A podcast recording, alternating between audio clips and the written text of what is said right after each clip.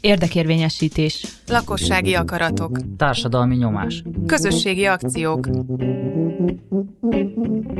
Demokrácia most a Civil Rádióban, az FM 98-on.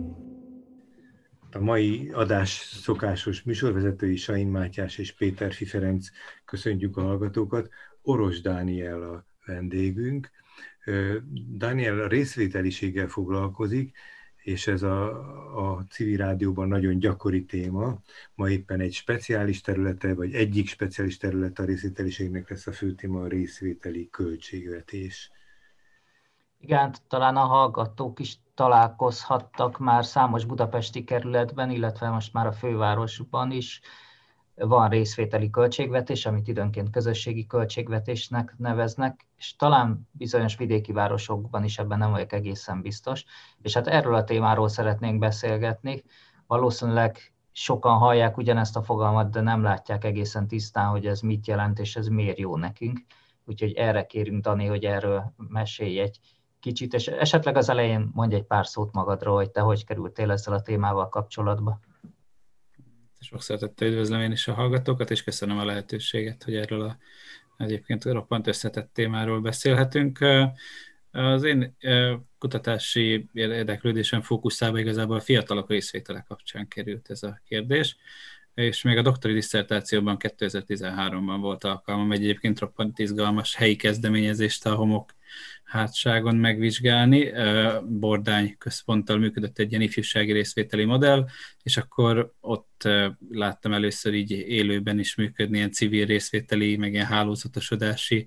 folyamatot, és annyira megtetszett, hogy akkor ebből írtam is egy doktori kutatást. Úgyhogy ezzel... Bocs, csak hogy amikor azt mondod, hogy részvételi, az azt jelenti, hogy ők valahogy a döntésekbe bekapcsolódhattak? Vagy valami fejlesztés igen, úgy zajlott, hogy őket is megkérdezték, hogy ez hogy legyen? Ez egy nagyon izgalmas projekt ott Bordányban egyébként, és szerintem méltatlanul elfelejtett, vagy keveset hivatkozott. Arról van szó, hogy ott egy egyébként ifjúsági, közösségfejlesztő hátterű úr, később a település polgármestere is lett a fiatalokkal együtt, és egy ilyen helyi ifjúsági közösségi házból nőtte ki magát először egy települési szintű együttműködésé, majd pedig a környékbeli 8-9 települést is magával bevonó egy ilyen részvételi modell, ahol egymásnak adják át a település ifjúsági önkormányzati képviselői a stafétát, és mindig új és új projektötletekkel jönnek elő, megteremtik hozzá a forrást is, illetve hát azért is volt érdekes ezt a projektet így közelről tanulmányozni, mert arra is rámutat, hogy ugye a részvételiség az egy kicsit ilyen önmagát gerjesztő folyamat is, tehát a fiatalok egyre több és több dolgot találtak ki, és hát nyilván nem konfliktusmentes, tehát hogy például aztán ez egyszer csak úgy alakult, hogy hát ez a fiatal közösség végül polgármester adott a településnek, és akkor egy választási kampány is történt, tehát hogy tényleg rámutat arra, hogy van egy ilyen átfordulási hatás is, amikor egy közösség tényleg annyira felbátorodik, annyi ötlete van, annyi mindent tud egy településnek mondani, hogy aztán végül a képviseletet is magához ragadja, úgyhogy roppant izgalmas, és szerintem én nagyon szívesen tanulmányoznám még a jövőbe is, de most ennek a beszélgetésnek nem tárgya, vagy nem szorosan tárgya, de hogy amit mindig mondunk, hogy a fiatalok részvétele, hogy hát a fiatalokat nem érdekli, nem vesznek részt, nem elég aktívak, hogy ez igazából egy toposz, ami így kicsit most már beégett a tudatba, és hogy vannak olyan jó gyakorlatok, helyi jó gyakorlatok, ahol meg pont inkább az ellenkezője is látszik, hogy ez az öngerjesztő folyamat, ez önmagát tudja idővel tényleg tovább erősíteni, és hogy vannak olyan aktív közösségek, amik képesek fenntarthatók. Hát, igazából jól értem, azt mondod, hogy ha az embereket elkezdik megkérdezni, hogy mi hogy legyen, vagy megérzik azt, hogy az ő ötleteik is számítanak, akkor erre nagyon rá lehet szokni, és egy idő után igénylik, és ez így terjed. Így van. Nagyjából és ez a vágy. A te tapasztalatodban most volt egy ifjúsági korosztályú társaság, akikkel nagyon sok minden más csináltak. Amikor az a költségvetésbe való bevonódás megjelent, ez egy különösen jó eszköz, vagy ez a sokféle szerszám közül az egyik, amit használhatnak? És nagyon köszönöm ezt a kérdést, és nagyon izgalmas, amit ők kitaláltak, ez a bordányi koronarendszer, hogy tulajdonképpen ilyen szívességbankot hoztak létre fiataloknak, na most ilyenkor ugye ez reklám, de egy nagy magyar bank segített egyébként nekik abban, hogy ezt, tehát hogy kicsit úgy, mint ahogy mint hogyha egy bankkártyájuk lenne, de nem, tehát egy elektronikus applikáció, de nem bankkártya, hanem tényleg ilyen egymásnak jóváírható bordányi koronák, tehát hogy ha valaki segített a másiknak mondjuk lenyírni a füvet, akkor azt mondta, hogy ő ad neki ezért 15 koronát, és akkor kitalálták annak a hálózatát, hogy akkor ezt nem tudom, mondjuk a közösségi házban egy nyomtatásért be lehet váltani. 15 korona mondjuk egy oldal nyomtatása, vagy nem tudom én 5 perc, nem tudom milyen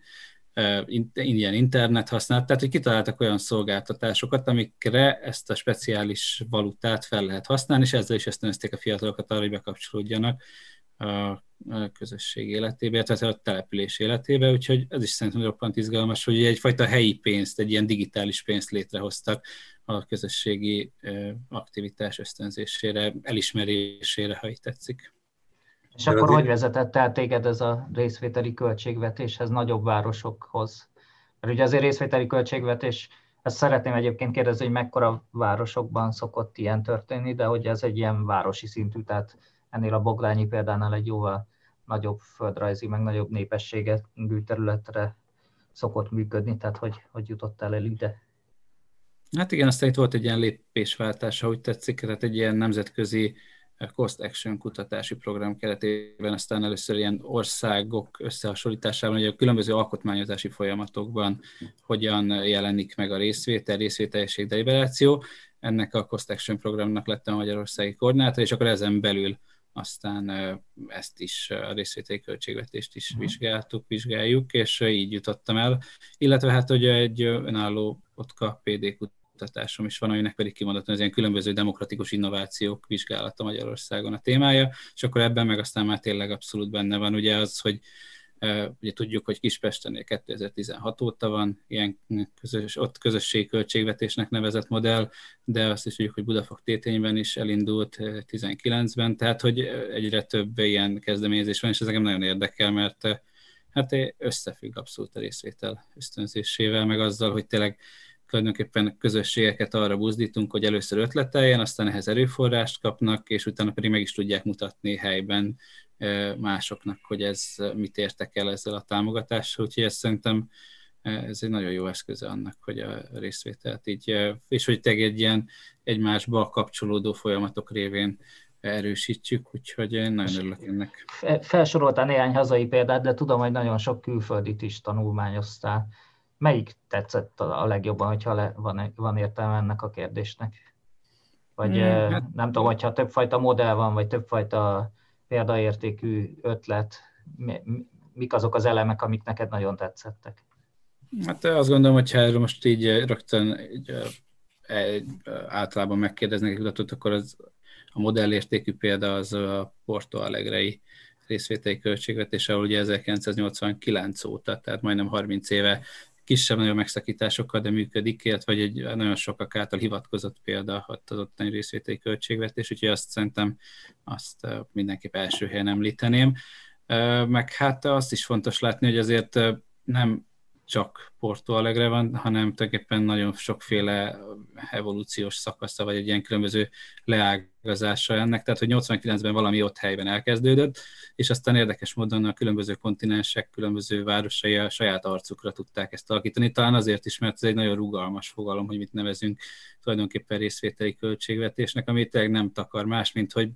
ha egy mondatban kell összefoglalni, akkor lehetőséget biztosítunk nem megválasztott állampolgárok számára ahhoz, hogy részt vegyenek a költségvetés kidolgozásában és szétosztásában. Tehát egy roppant rugalmas fogalom, és akkor persze ehhez különböző definíciók mentén azért kritériumokat lehet hozzárendelni, de ahány kontinens, meg ahány nagyváros, annyiféle konkrét gyakorlatba ültetése mutatkozik ennek a részvételi költségvetésnek, és szerintem ez hallatlanul izgalmas. Magyarországon az első ilyen, amivel találkoztál, ez a kispesti volt? Igen, legalábbis úgy, tehát hogy itt most egy, hogy mondjam, alakuló irodalomról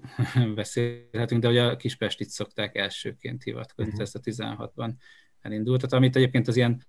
ha nemzetközi irodalommal akarjuk összhangba hozni, akkor a német városoknak a gyakorlatával szoktak. Tehát egy ilyen adminisztratív modernizációval szoktak illetni, mint jelző, hogy ez mit is tesz a költségvetéssel helyben tulajdonképpen, milyen megfontolásból indul ki. Tartozunk a hallgatóknak, hogy akkor még egy picit azért próbáljuk meg bevezetni őket, hogy valójában itt nem arról van szó, ha jól sejtem, hogy egy városnak, vagy egy országnak, vagy egy kerületnek a a költségvetését úgy, ahogy van, odadobják, mint a gyeplőt a lakosságnak, hogy na valamit kezdjetek ezzel, hanem valami másról, valamilyen fokozatokról. Igen, tehát hogy alapvetően nagyon szűken legtöbbször 1%-át szokták odaadni az adott település költségvetésének, 1-5%, de az egyébként a hangsúly nem feltétlenül a konkrét összegen van, hanem azért nagyon sok múlik azon is, hogy mi a megvalósítás konkrét módja. Tehát, hogy mondjuk még Porto Alegrében ezek az ilyen helyi szomszédságok, közösségek voltak azok, amik a várostól kaptak egyfajta adminisztratív támogatást arra, hogy saját fórumokat hozzanak létre, és ezeket a fórumokat közvetlenül választott tisztségviselők útján az önkormányzat vonatkozó bizottságába csatolták be, és akkor így ebből adódott, hogy mivel ott a polgármesternek elég nagy szabadsága van, vagy volt arra nézve, hogy hogyan is alakítja az adott éves költségvetést, ez lehetett, nem tudom, 7% is, tehát nem így volt szigorúan kötve, hogy 1%, hanem inkább az volt, az a mechanizmus volt nagyon jól kitalálva, hogy tematikus fórumok, tehát hogyha szükség volt oktatási reformra, akkor helyi oktatási kérdések, illetve városrészi fórumok is párhuzamosan működtek, tehát az adott városrész igényeit is becsatornázták, és mivel ez aztán éveken át, vagy évtizedekig tudott működni, ez végül intézményesült, és nagyon sok. Tulajdonképpen hát ugye Brazíliában nem beszélhetünk jóléti államról, úgyhogy ott tulajdonképpen egy ilyen, ezeket a teljesen hiányzó szolgáltatásokat ilyen részvételi alapon építették fel, vagy a helyi lakosság igényeit bevonva, meg a részvételét felhasználva, arra építve jöttek létre projekt alapon olyan dolgok, amik egyébként itt Európában sokak vagy sokunk számára adottak, tehát és ez adja részben a részvételi költségvetés nehézségét is, hogy itt az állam nagyon sok mindent megad nekünk, ugye, amit sokszor így el is várunk, hogy az állam vagy az önkormányzat biztosítsa ezt vagy azt, és ez kicsit a részvétel rovására is megy. Tehát ott Porto Alegrében tényleg kicsit így az együttdöntés, az együtt létrehozással is párosodott, és ebből adódóan tényleg ilyen komplett reformcsomagok jöttek létre alulról a város adminisztrációjával együttműködve, és hát ehhez képest mondjuk a német példa az egy kicsit más, ahol inkább az önkormányzat azt próbálja kinyitni a helyi lakosság felé, hogy lám mennyi mindent csinálok, lám mennyi minden zajlik itt a helyi önkormányzat berkein belül, mennyi adminisztratív folyamat van, és ezt próbálom transzparensé tenni, kinyitni, és bevonni az állampolgárokat, hogy értékeljék azt, hogy mindent tesz értük az önkormányzat, illetve hogy hát jobban meg tudják ítélni azt, hogy különböző feladatokra milyen típusú források vannak, és akkor ehhez a mérten biztosít forrásokat. De hát mondom, ez az 1% és 5% ez milyen, ha úgy tetszik, ilyen hüvelykujj szabályként azért megemlíthető. Tehát, hogy valóban nem a teljes költségvetés elosztásáról van itt szó. Tehát nem a főszámot dobják oda. Igen. És akkor, ha jól értem, az egyik fontos funkciója lehet az, hogy az állampolgárok mondják el, hogy mi az, ami nekik hiányzik az ő hétköznapi életükből. Tehát, hogy a játszótér felé nem találok szemetest, vagy a játszótéren ez hiányzik, vagy az hiányzik. De ugyanakkor azt is, arról is beszéltél, hogy a német példában, hogy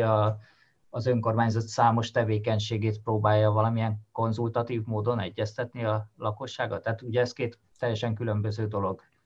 Az egyik, hogy mondjátok meg, hogy mit tegyünk oda nektek, hogy jobban érezzétek magatokat, a másik pedig, hogy vonódjatok be ebbe az egész rendszerbe. Ez a kettő együtt működik? Hát érdekes közös metszetét egyébként maguk a politikusok vagy képviselők nézőpontja adhatja. Ugye a kutatásom keretében ilyen beszélgetéseket is folytatok, és az elég sokszor előkerül a részvételi költségvetés előnyek kapcsán, hogy azt mondja egy adott képviselő, hogy hát neki azért az komoly feltörést okoz a saját körzete kapcsán, hogy akkor az éves költségvetésben mi mindent lehetne bevinni, milyen új ötletek, szempontok vannak, és hogy ez nagyon megkönnyíti a költségvetés tervezését, javaslatok előhozását, hogy a lakosság maga ilyen szervezett, tehát ilyen struktúrált formában ad neki visszajelzést, úgyhogy például egy előnye ahhoz képest, hogy nem kell kitalálnia a képviselőnek, hogy na, még egy játszóteret tegyünk-e valahova, hanem inkább újfajta ötleteket, innovatív meglátásokat kap. Hát másfelől pedig ugye az állampolgárok felől egy gyakori panasz, hogy hát ők nem is tudják, hogy mivel foglalkozik az önkormányzat, meg hogy hát mivel foglalkozik az önkormányzat, ha ezzel nem, és akkor mondja a problémát. Tehát ha egy ilyen csatornát létesítünk, ahol tényleg meg lehet mérni azt, hogy tényleg akár számszerűen hányféle hasonló módon kereteznek problémát állampolgárok, akkor ugye az önkormányzatnak van arra rálátása, hogy hasonló problémák hogyan jelennek meg az állampolgárok számára, és csak az, hogy lehet úgy kommunikálni, vagy hogy lehet esetleg az állampolgárokat is bevonva megvalósítani. Tehát ugye ez is érdekes benne, hogy van egy ilyen ciklusosság benne, hogy nem csak felvetjük a problémát, hanem utána megmutatjuk ennek a költségvetési lehetőségét, aztán pedig bevonjuk őket a végrehajtásba is, és utána pedig az elkészült projektet a következő tervezésben is megmutatjuk, mint jó példát, illetve ha pedig probléma volt, akkor arról is tudunk beszélni egy másik projekt kapcsán, hogyha adott esetben mondjuk sokan mondták, hogy nem tudom én, tényleg mondjuk a járda nagyon töredezett, és akkor nagyon sokféle járda projekt bejön, akkor lehet, hogy egy idő után már nem az egy járdát kezdjük el javítani, hanem mondjuk egy kerületi szinten egy újfajta, nem tudom én, aszfaltozási technika merül fel, mert hogy esetleg rájövünk, hogy ugye általában rossz az nem tudom, ilyen anyag, amit használunk. Tehát ez csak egy ilyen, hogy is mondjam, ilyen sarkított példa, de hogy a sok piciből összeadódhat egy generálisabb megoldás, ami rendszer szinten javítja. Kicsit túlszalatom rajta, de az előbb te felvetettél problémákat, de van egy fordított irány is az önkormányzat, vagy a választott képviselők és a lakosság között, hogyha a képviselő mondja azt, hogy de hát miért akarnak itt beledumálni? Hát azért választottak engem meg, hogy én döntsek, ne pedig a lakosság, mert az előbb ennek a pandantját említetted. Ezzel a magatartással persze nyilván ezt nyíltan ennek a kinyilvánítását kerüli mindenki, mert ez politikailag dehonestáló, de mégiscsak ha ilyen kutatások voltak, te ezt a reflexet érzékelted már? Hát természetesen azért ez is az ellenérvek kapcsán, hogyha valaki amellett érve, hogy miért nincs erre szükség, akkor gyakori, ugye, tehát ez az egyik, hogy én vagyok a képviselő, és akkor én nekem. Meg a másik, de ez inkább gyakoribb, hogy arra hivatkoznak, hogy nagyon komplex, nagyon bonyolult, nagyon nehéz dolog egy költségvetést összerakni, és hogy hát még én a képviselő is mennyi ideig tanulom, mire beépítünk javaslatot, és akkor hát ez nem olyan dolog, amiben az állampolgár beleszól, hát az állampolgár szóljon bele, és akkor mond valamit, ami szerinte egyértelmű, hogy abba be lehet vonni. És pont emiatt egyébként a részleti költségvetésnek nagyon fontos eleme az edukáció, az, hogy transzparensé tesszünk egy nagyon bonyolult folyamatot, és nem valószínű, hogy minden állampolgárnak igénye van összetett Excel táblák, meg diagramok tanulmányozására, de azok, akiknek viszont van igényük erre, azok viszont lehetőséget kapnak arra, hogy jobban megértsék, illetve vagy akár többiek felé kommunikálják, kinyissák az ügyet, és ezzel összetettebb válaszokat fogalmazzanak meg, mint hogyha egy nagyon szűk szakértői réteg dolgozik csak rajta, akiknek biztos, hogy nagyon jók a számításai, de lehet, hogy a különböző inputjaik hiányoznak ahhoz, hogy nem mindig ugyanazt és ugyanazzon a logika mentén valósítsák meg. Valójában kicsit már a kérdésembe is bele is futottál a válaszoddal, de azt akartam kérdezni, hogy milyen tudások szükségesek ahhoz, hogy egy ilyen közösségi költségvetés létrejön, és akkor inkább most nem is annyira a Excel tábla kezelésének és áttekintésének a tudására gondolok, hanem hogy egyáltalán ennek a megszervezésébe egyáltalán más új tudásra van szüksége, nem csak a helyi polgároknak, hiszen még nem csináltak költségvetést előtte, de a képviselőknek is, mert ők meg még nem osztották meg a hatalmukat ilyen tekintetben, szóval hogy lehet ezt, hogyan tud ez egy edukációs folyamatnak részévé válni, de ez a része, mondom, nem annyira a pénzügy technikai kérdés, hanem a lebonyolításnak és a kommunikációnak az edukációja, hogy tud alakulni. És ez tényleg nagyon jó kérdés, és szerintem ez az, ahol nagyon jól rávilágítasz arra, hogy hát ez áll az egésznek ha úgy tetszik, az origójában, hogy hogyan tudunk olyan fórumokat létrehozni, ahol erről értelmesen beszélünk. Tehát, hogy hogyan tudunk megteremteni, és ez a Porto Alegrének az igazi innováció, és ez az, amit szerintem eléggé keveset hangsúlyoznak, hogy létrejön egy olyan helyzet, ahol az állampolgárok megbeszélik, hogy mi az ügy, amire igényük van, szavaznak, kiválasztnak maguk közül az ügyet tovább vinni hajlandó delegáltakat, majd ezek a delegáltak találkoznak az önkormányzati adminisztrációval, egy költségvetési bizottsággal, egy költségvetési tanácsadóval, vagy akár ugye a helyi lapnak a szerkesztőjével, tehát különböző speciális tudás birtokosaival, megválasztott képviselővel is, ugye, akinek az a speciális tudása, hogy évek óta mondjuk adott esetben már egyeztet, és hogy ez a speciális probléma egy újonnan választott személy friss gondolatával találkozik egyébként a hivatalnak a logikáját érvényesítő tudó szakemberrel, meg a választott képviselővel, és szerintem pont ezekben az ilyen találkozásokban, ezekben a deliberációkban rejlik az új tudás lehetősége, és hogy szerintem ez az, amit a legjobban működő részletai költségvetési modellek jól tudnak, hogy is mondjam, hasznosítani. Tehát még a párizsi modell az rengeteg ilyen fórumot hoz létre, és akkor tényleg létrehoz ilyen fórumot a helyi könyvtárban, helyi civil szervezettel, használja a szomszédságok intézményt, tehát a helyi lakóközösségeket arra, hogy ők tényleg vitassák meg, hogy mi a problémák, és döntsék el ők, hogy mi a legnagyobb probléma, de utána nem azt mondja, hogy akkor egy az egyből végig a felelősség a megvalósítás, hanem ezt tovább viszi következő fórumokra, esetleg szétbontja, azt mondja, hogy hát ez nagy probléma, de mondjuk ezt több cikluson keresztül kell csinálni, és hát itt jön vissza még egy nagyon fontos dolog ennek az egésznek, ugye a jó kommunikációja, hogy ez a közösség utána felismerje az adott évi, nem tudom milyen prioritásban az ő tényleg az által meghatározott szempontot, el tudja fogadni azt, hogy ezt tényleg 6 részre kell mondjuk szedni, mert ez nagyon összetett, és utána még mindig hajlandó legyen a következő évben, meg a 3., 4. vagy 5. évben is újabb és újabb inputokkal szolgálni ahhoz, hogy végül azt a nagyon komplex dolgot még akár 6 év alatt oldják meg. Ugye hát ez amihez nagyon jó kell ezeket a fórumokat kialakítani, meg kellő türelmet, meg nagyon jó kommunikációt belevinni, hogy a résztvevők tényleg a 6. alkalommal 6 év múlva is ott üljenek, adott esetben új embereket hozzanak be, és ne az a negatív visszacsatolás szülessen, hogy hát engem 2-3-szor meghallgattak, de nem teljesült az, amit én szerettem volna, ez nagyon lassú, ez engem így nem érdekel. És ugye tényleg ez a fajta jól kialakított intézményes dizájn, ha úgy tetszik, az, ami a sikertitka, a sokféle deliberáció, a sokféle tudás és a jó kommunikáció. Csak egy szó, ki, ne haragudj, csak még, hogy a hallgatóknak magyarázunk el, harmadszor kerül szóba ez a nagyon fontos kifejezés, a deliberáció, ami a tanácskozást, mérlegelést, egyezkedést jelenti. Nincs annyira benne talán még a hétköznapi szóhasználatban, de egy ilyen demokratikus folyamatban ez kulcsfontosságú válik, hiszen erről beszéltél végig, hogy hogyan egyezkednek, hogyan tanácskodnak. Matyi? Igen, azt akartam mondani, hogy szóba hozott Párizst, és pont amikor kimondtad ezt a nevet, hogy Párizs, éppen azon gondolkoztam, hogy amit leírtál, ez a folyamat, hogy egyeztetés és a szomszédságokban a közösség döntse, hogy mi a fontos, stb., hogy ez hihetetlen sok munka, és hogy ez akár egy városrészi vagy egy szomszédsági szinten is hát egy nagyon nagy feladat. És pont gondoltam, hogy meg fogom kérdezni, hogy mondjuk egy Párizs méretű városban ezt hogyan lehet összehozni? Tehát,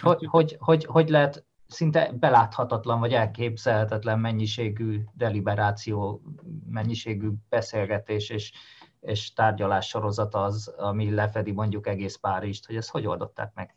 Hát nagyon érdekes az is, hogy ugye azon, hogy nagyon sokféle fórum születik, és nagyon sokféle módon helyen beszélnek, létrehoznak ilyen intézményes tanácsokat is, tehát különböző szinteken, ahol ott vannak a civilek, ahol ott van a helyi önkormányzat, ahol ott van a választott politikus, ahol ott van valamiféle specifikus tudást képviselője, tehát hogyha mondjuk közlekedésről beszélnek, akkor nyilván egy közlekedésmérnök, és tehát, hogy ezek az ilyen testületek, ezek állandó testületként felügyelik ezeket az egyébként persze ad-hoc beszélgetéseket, deliberációkat, tehát, hogy az is nagyon fontos, hogy nem csak ezek az ad-hoc jellegű beszélgetések történnek, hanem működik mellette olyan adminisztratív testület, ha úgy tetszik, ami folyamatosságot biztosít ahhoz, hogy hát például, hogyha az a probléma a 3. éve jön elő, hogy nem tudom én, valami közlekedési dugó alakul ki egy kerületbe, és még mindig nem oldottuk meg, akkor ez a testület ez emlékszik rá, hogy ezt már 2-szer felhozták, és akkor esetleg korábbi javaslatokat, vagy korábbi példákat előhoz, esetleg és ezzel is tovább mozdítja a gondolkodást. Tehát, hogy ugye ne az történjen, hogy minden egyes alkalommal újra lejátszuk a vitát, és ugyanaz, és ugye az elég improduktív tud lenni, és sokak kedvét elveszi. Tehát, hogy legyen egy olyan testület, aki behozza a korábbi időszak eredményeit, és esetleg arra is tud segíteni, reflektálni a beszélgetőknek, hogy hát ezt jó, hogy felismertük, de hogy még ennek az időhorizontja hosszabb, mint a itt és most megoldható probléma. Tehát Párizsban például ez nagyon fontos, meg ami másik fontos, hogy általában a részvételi költségvetésnél legyen politikailag jól számon kérhető vezetője, felelőse egy adott ilyen részvételnek, tehát hogy egy alpolgármester, vagy akár tényleg a polgármester vállaljon érte felelősséget, és hogy ez amikor tényleg a képviselőtestület ülésén felmerül, hogy akár, hogy ugye bizonyos csoport azt mondja, esetleg szüntessük, meg másik csoport azt mondja, hogy legyen neki több pénze, harmadik csoport azt mondja, hogy kevesebb pénzzel működtessük, tehát hogy egy olyan politikai szereplő legyen, aki tényleg első kézből tud erről mindig állást foglalni, és ne pedig a nem tudom melyik adminisztratív szintről kelljen valakit oda hívni, hogy hát akkor most mondd el nekünk, hogy mi is történt. Tehát, hogy valamilyen módon tényleg a politikai testület, hát hogyha például ez is érdekes, hogyha közvetlenül választott polgármesterünk van, akkor ő adott esetben tényleg ő személyével legitimálja, vagy delegálja egy alpolgármesternek, de mindenképp legyen egy olyan választott politikus, akit azonosíthat a lakosság, illetve akit a képviselőtestület is azonnal meg tud erről kérdezni. Szomszédság szót emlegetett, Párizs kapcsán is, akkor kapcsolódva a Matyi gondolatmenetéhez, egy kérdéséhez, hogy ez azt jelenti, hogy ezt a hatalmas nagyvárost kisebb, beláthatóbb egységekre bontották, és ilyen módon, ami még megélhető talán az ott élő embereknek, tehát olyan kiterjedtségű, olyan nagyságú területekre, ezt jól értelmezem? Igen, és hát ez elsősorban azért a francia modellre jellemző, tehát ott jobban megvannak ezek. Tehát, hogy minden egyes modell mögött van egyfajta tradíció, egy társadalmi tapasztalat. Igen, illetve hogy hát az érdekes, hogy például azért ezek a kultúrák egymást is befolyásolják, tehát például ez a francia modell az nagyon erősen hatott például Romániában és Temesváron kialakult rendszerváltás után ilyen szomszédságok modell, és azért érdemes talán erről beszélni, mert a temesvári modell viszont arra mutat rá, hogy pont, hogyha a politikai felelősségvállalás hiányzik, akkor lehet, hogy a politika ott majdnem másfél évtizeden keresztül folyamatosan adott ehhez forrást, meg biztosított támogatást, de pont amiatt, mert a közvetlen politikai szereplő, az alpolgármester, tehát ez a szint nem volt képviselve, ezért pont ezek a deliberatív fórumok egy idő után partalanná váltak, és a képviselőtestület pedig nem tudta valójában megmondani, hogy mi is a probléma, nem tudott közvetlenül ezzel kapcsolatban állást foglalni, és egy szép lassú elhalása volt megfigyelhető ennek az ilyen szomszédsági részvételi alapon működő modellnek. Ott nem részvételi költségvetésről beszélünk, de ott kimondottan egy ilyen szomszédságon alapuló részvételi modellről, aminek a kudarca egy érdekes sajátosság. A franciáknál mi az, ami az ő gyakorlatukból a szomszédságot ennyire hangsúlyosá teszi? Van valami tudható dolog, vagy ez egy tök véletlen? Hát azért van egy olyan intézményrendszer, ami tudja ezt a szintet nagyon jól képviselni? Igen, hogy valószínűleg a helyi közigazgatásban a helyi az adott szomszédságot képviselő, megválasztott képviselőnek a kapcsolata. Van szuverenitásuk akkor talán ilyen kisebb közegekben? Uh-huh. Én azt kérdezem, hogy mi a kockázata egy közösségi költségvetésnek? Kinek van kockázata? Egyet most persze elmondtál, hogy valahol létrejött egy vita, egy hosszú egyezkedés, deliberáció, ezt a kifejezést akkor próbáljuk meg gyakorlatilasabban már használni, ám a végén nem alkalmazták. Ez egy nagyon komoly kockázat, gondolom a résztvevőknek, hiszen ennek az ügynek a hitele veszhet el. De van-e más kockázat? Például a döntéshozók részéről van-e kockázat ebben?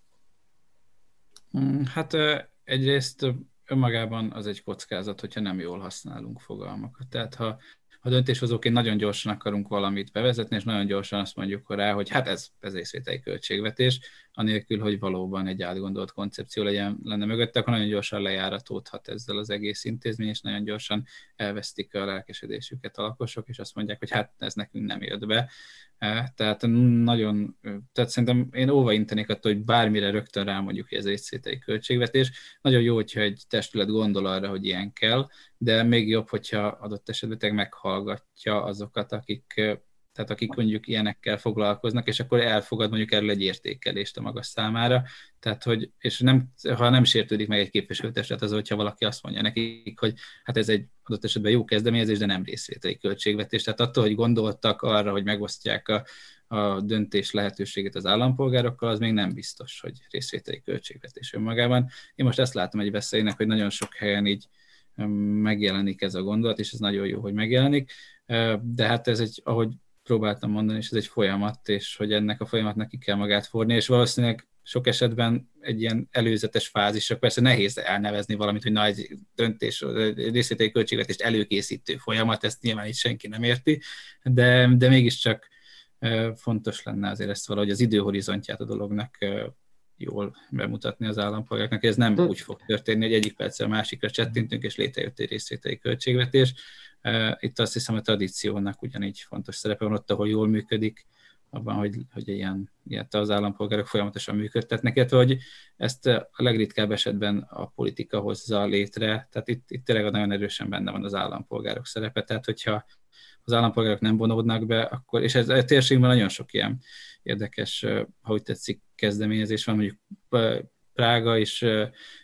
Pozsony esete is ezt mutatja, hogy ott a politika azt mondta, hogy na nekem ilyen kell, rábízta egy civil szervezetre, és aztán megszakadt ez a folyamat, mert nem volt meg a szerves alapja. Nagyon gyorsan rámutattak, hogy na itt nálunk van részvételi költségvetés, és látjátok milyen jó, és aztán mindenki elszomorodott, amikor 62 ember ment el Prágába, mondjuk egy ilyen, nem tudom én, szavazásra. Egy rosszul kitalált intézményi szerkezet, egy nem jól kommunikált példa, az könnyen kudarchoz vezetett, de ez nem a részvételi költségvetés kudarca, és nem arról van szó, hogy a részvételi költségvetés adott esetben a városban nem verhet gyökeret, hanem az adott kezdeményezés nem volt jól előkészítve. Hát tudsz esetleg sorolni konkrét kritériumokat, amit gyanítom, hogy már ki is mondtad valószínűleg a nagy részét, de hogy mondjuk mi az a 3-4 kritérium, aminek meg kell felelni ahhoz, hogy azt mondhassuk rá, hogy részvételi költségvetés? Hát ugye, amiről nagyon sokat beszéltünk, ez a deliberáció, tehát hogy a pénzügyi és költségvetés ügyeket meg kell vitatni. Kell arra egy fórum, ahol erről érdemi vita folyik, tehát ez az egyik. A másik, hogy részt kell vennie a várost képviselő szervezetnek a folyamatban, tehát tényleg egy ilyen helyi költségvetés szakmai előkészítésére képes testületnek, vagy egy szakembergárdának ott kell mögötte lennie. Több alkalommal kell ezt megszervezni, tehát nem lehet csak egy fórumra azt mondani, hogy na ez egy részvételi költségvetés, és akkor ezzel letudtuk. Nyilvános vitákra, egyeztetésekre van szükség, tehát hogy be kell vonni a helyi közvéleményt és a helyi sajtót, meg akár ugye most már az online térben azért nagyon sok eszköz van arra, hogy ez nyilvános legyen. És a folyamat eredményért, tehát politikai felelősségvállalás szükséges, kell egy olyan politikus, aki azt mondja, hogy ha ez nem jól sikerült, akkor hát nyilván életszerűbb, aki azt mondja, hogy ha jól sikerült, akkor ez az ő sikere, de hogyha nem sikerült, akkor is, hogy odaáll, és azt mondja, hogy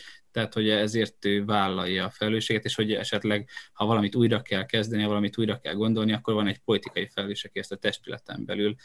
segíti újra gondolni, és nem pedig rámutatnak ugye a folyamatra, hogy na hát ez úgy, ahogy van, nem működött. Tehát ez az 5 kritérium, ami ahhoz fontos, hogy ezt egy intézményesülő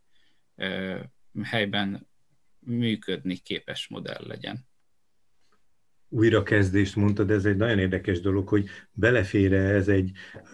politikus, helyi politikus és a helyi polgárok közötti párbeszédbe, hogy valamiről azt felismerni, hogy ez most nem sikerült, vagy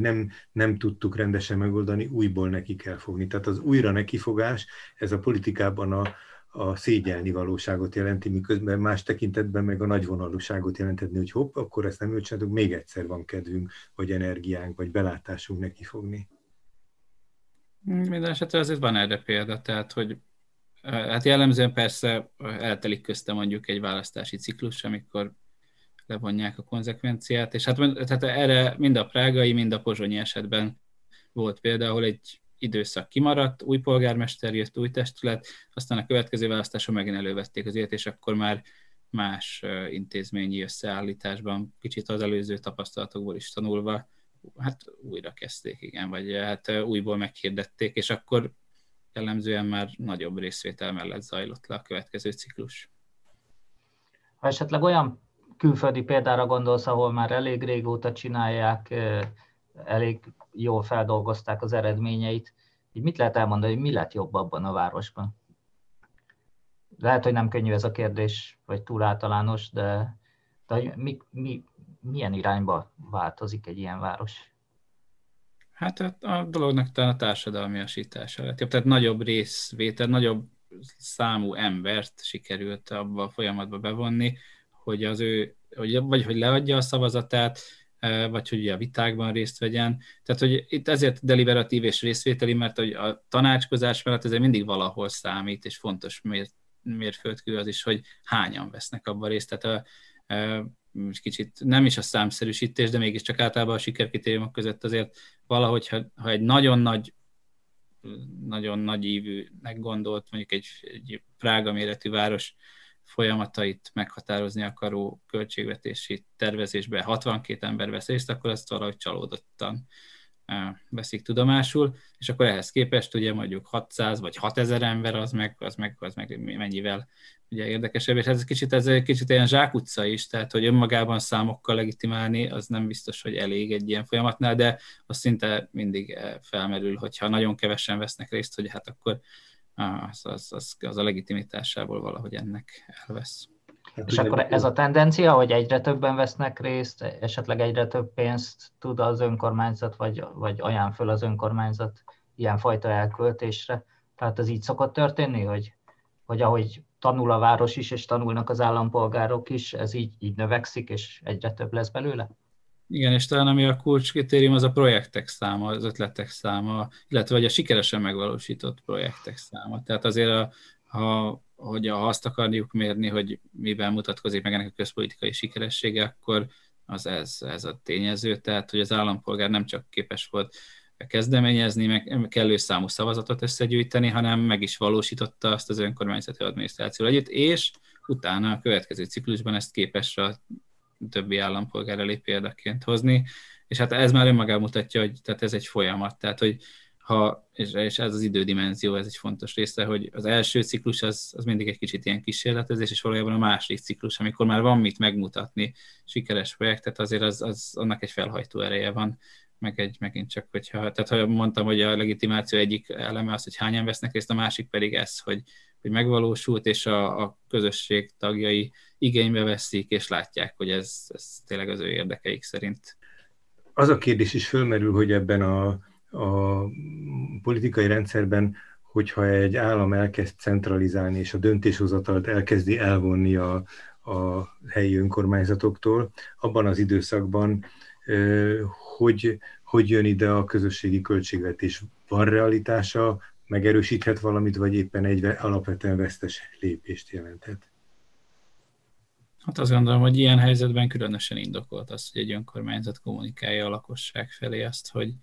miből is fakadnak a nehézségei, és ennek a kommunikációnak egy puszta narratívánál sokkal összetettebb formája az, hogyha a részvételi költségvetés intézményén keresztül intézményesített csatornákat felhasználja, az állampolgárok kreativitását és érdeklődését is becsatornázva teremt lehetőséget arra, hogy megértsék azt, hogy valóban mit jelent egy ilyen centralizációs folyamat egy önkormányzat költségvetésére nézve,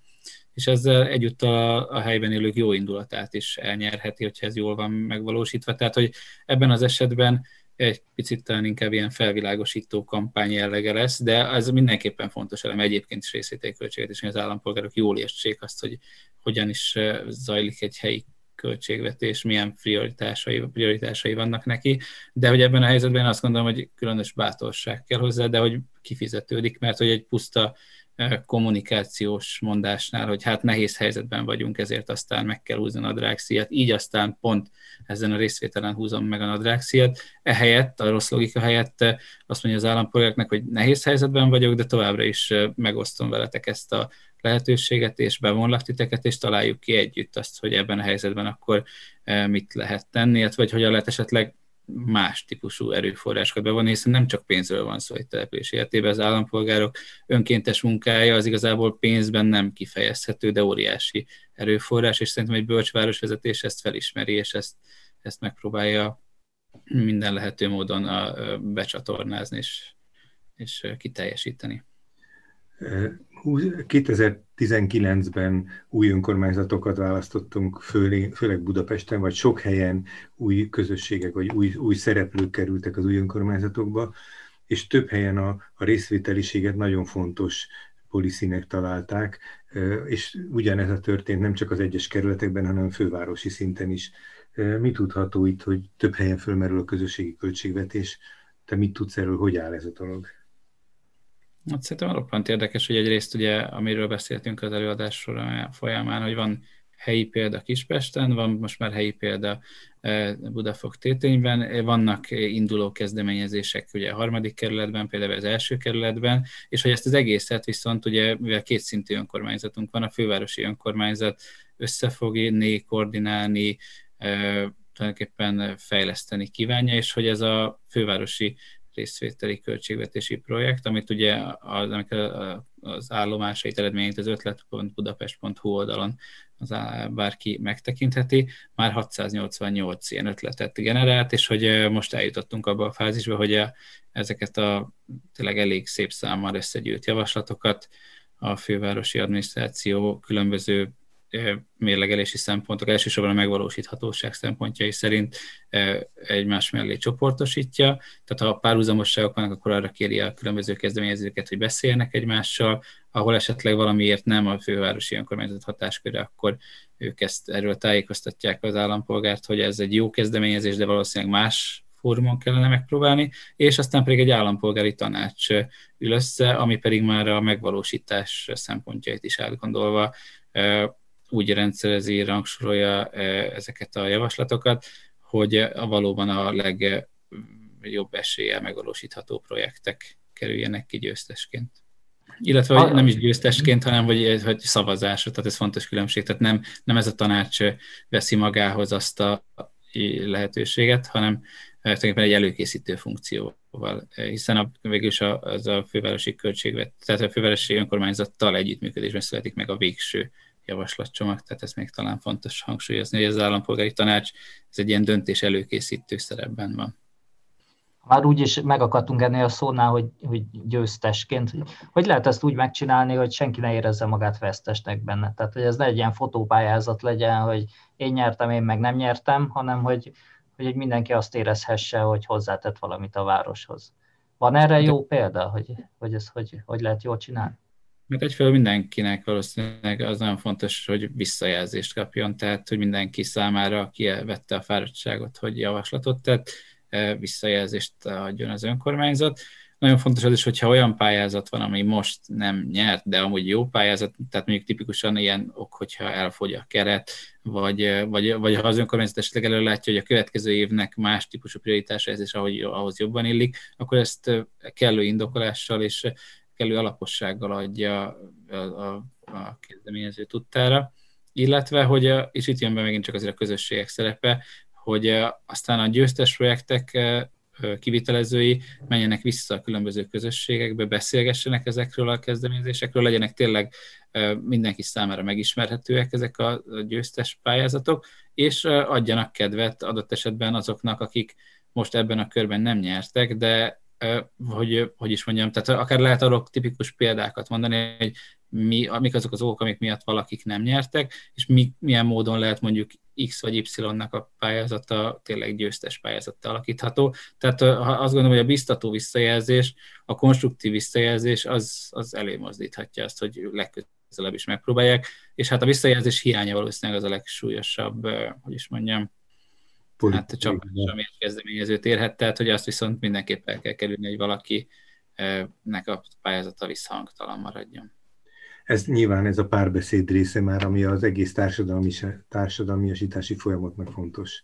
része. Köszönöm szépen a házigazdák, Sain Mátyás és Péterfi Ferenc voltunk, és a vendégünk Orosz Dániel volt. Részvételi költségvetés, közösségi költségvetés, ezeket a fogalmakat körbejárva beszélgettünk erről a tevékenységről.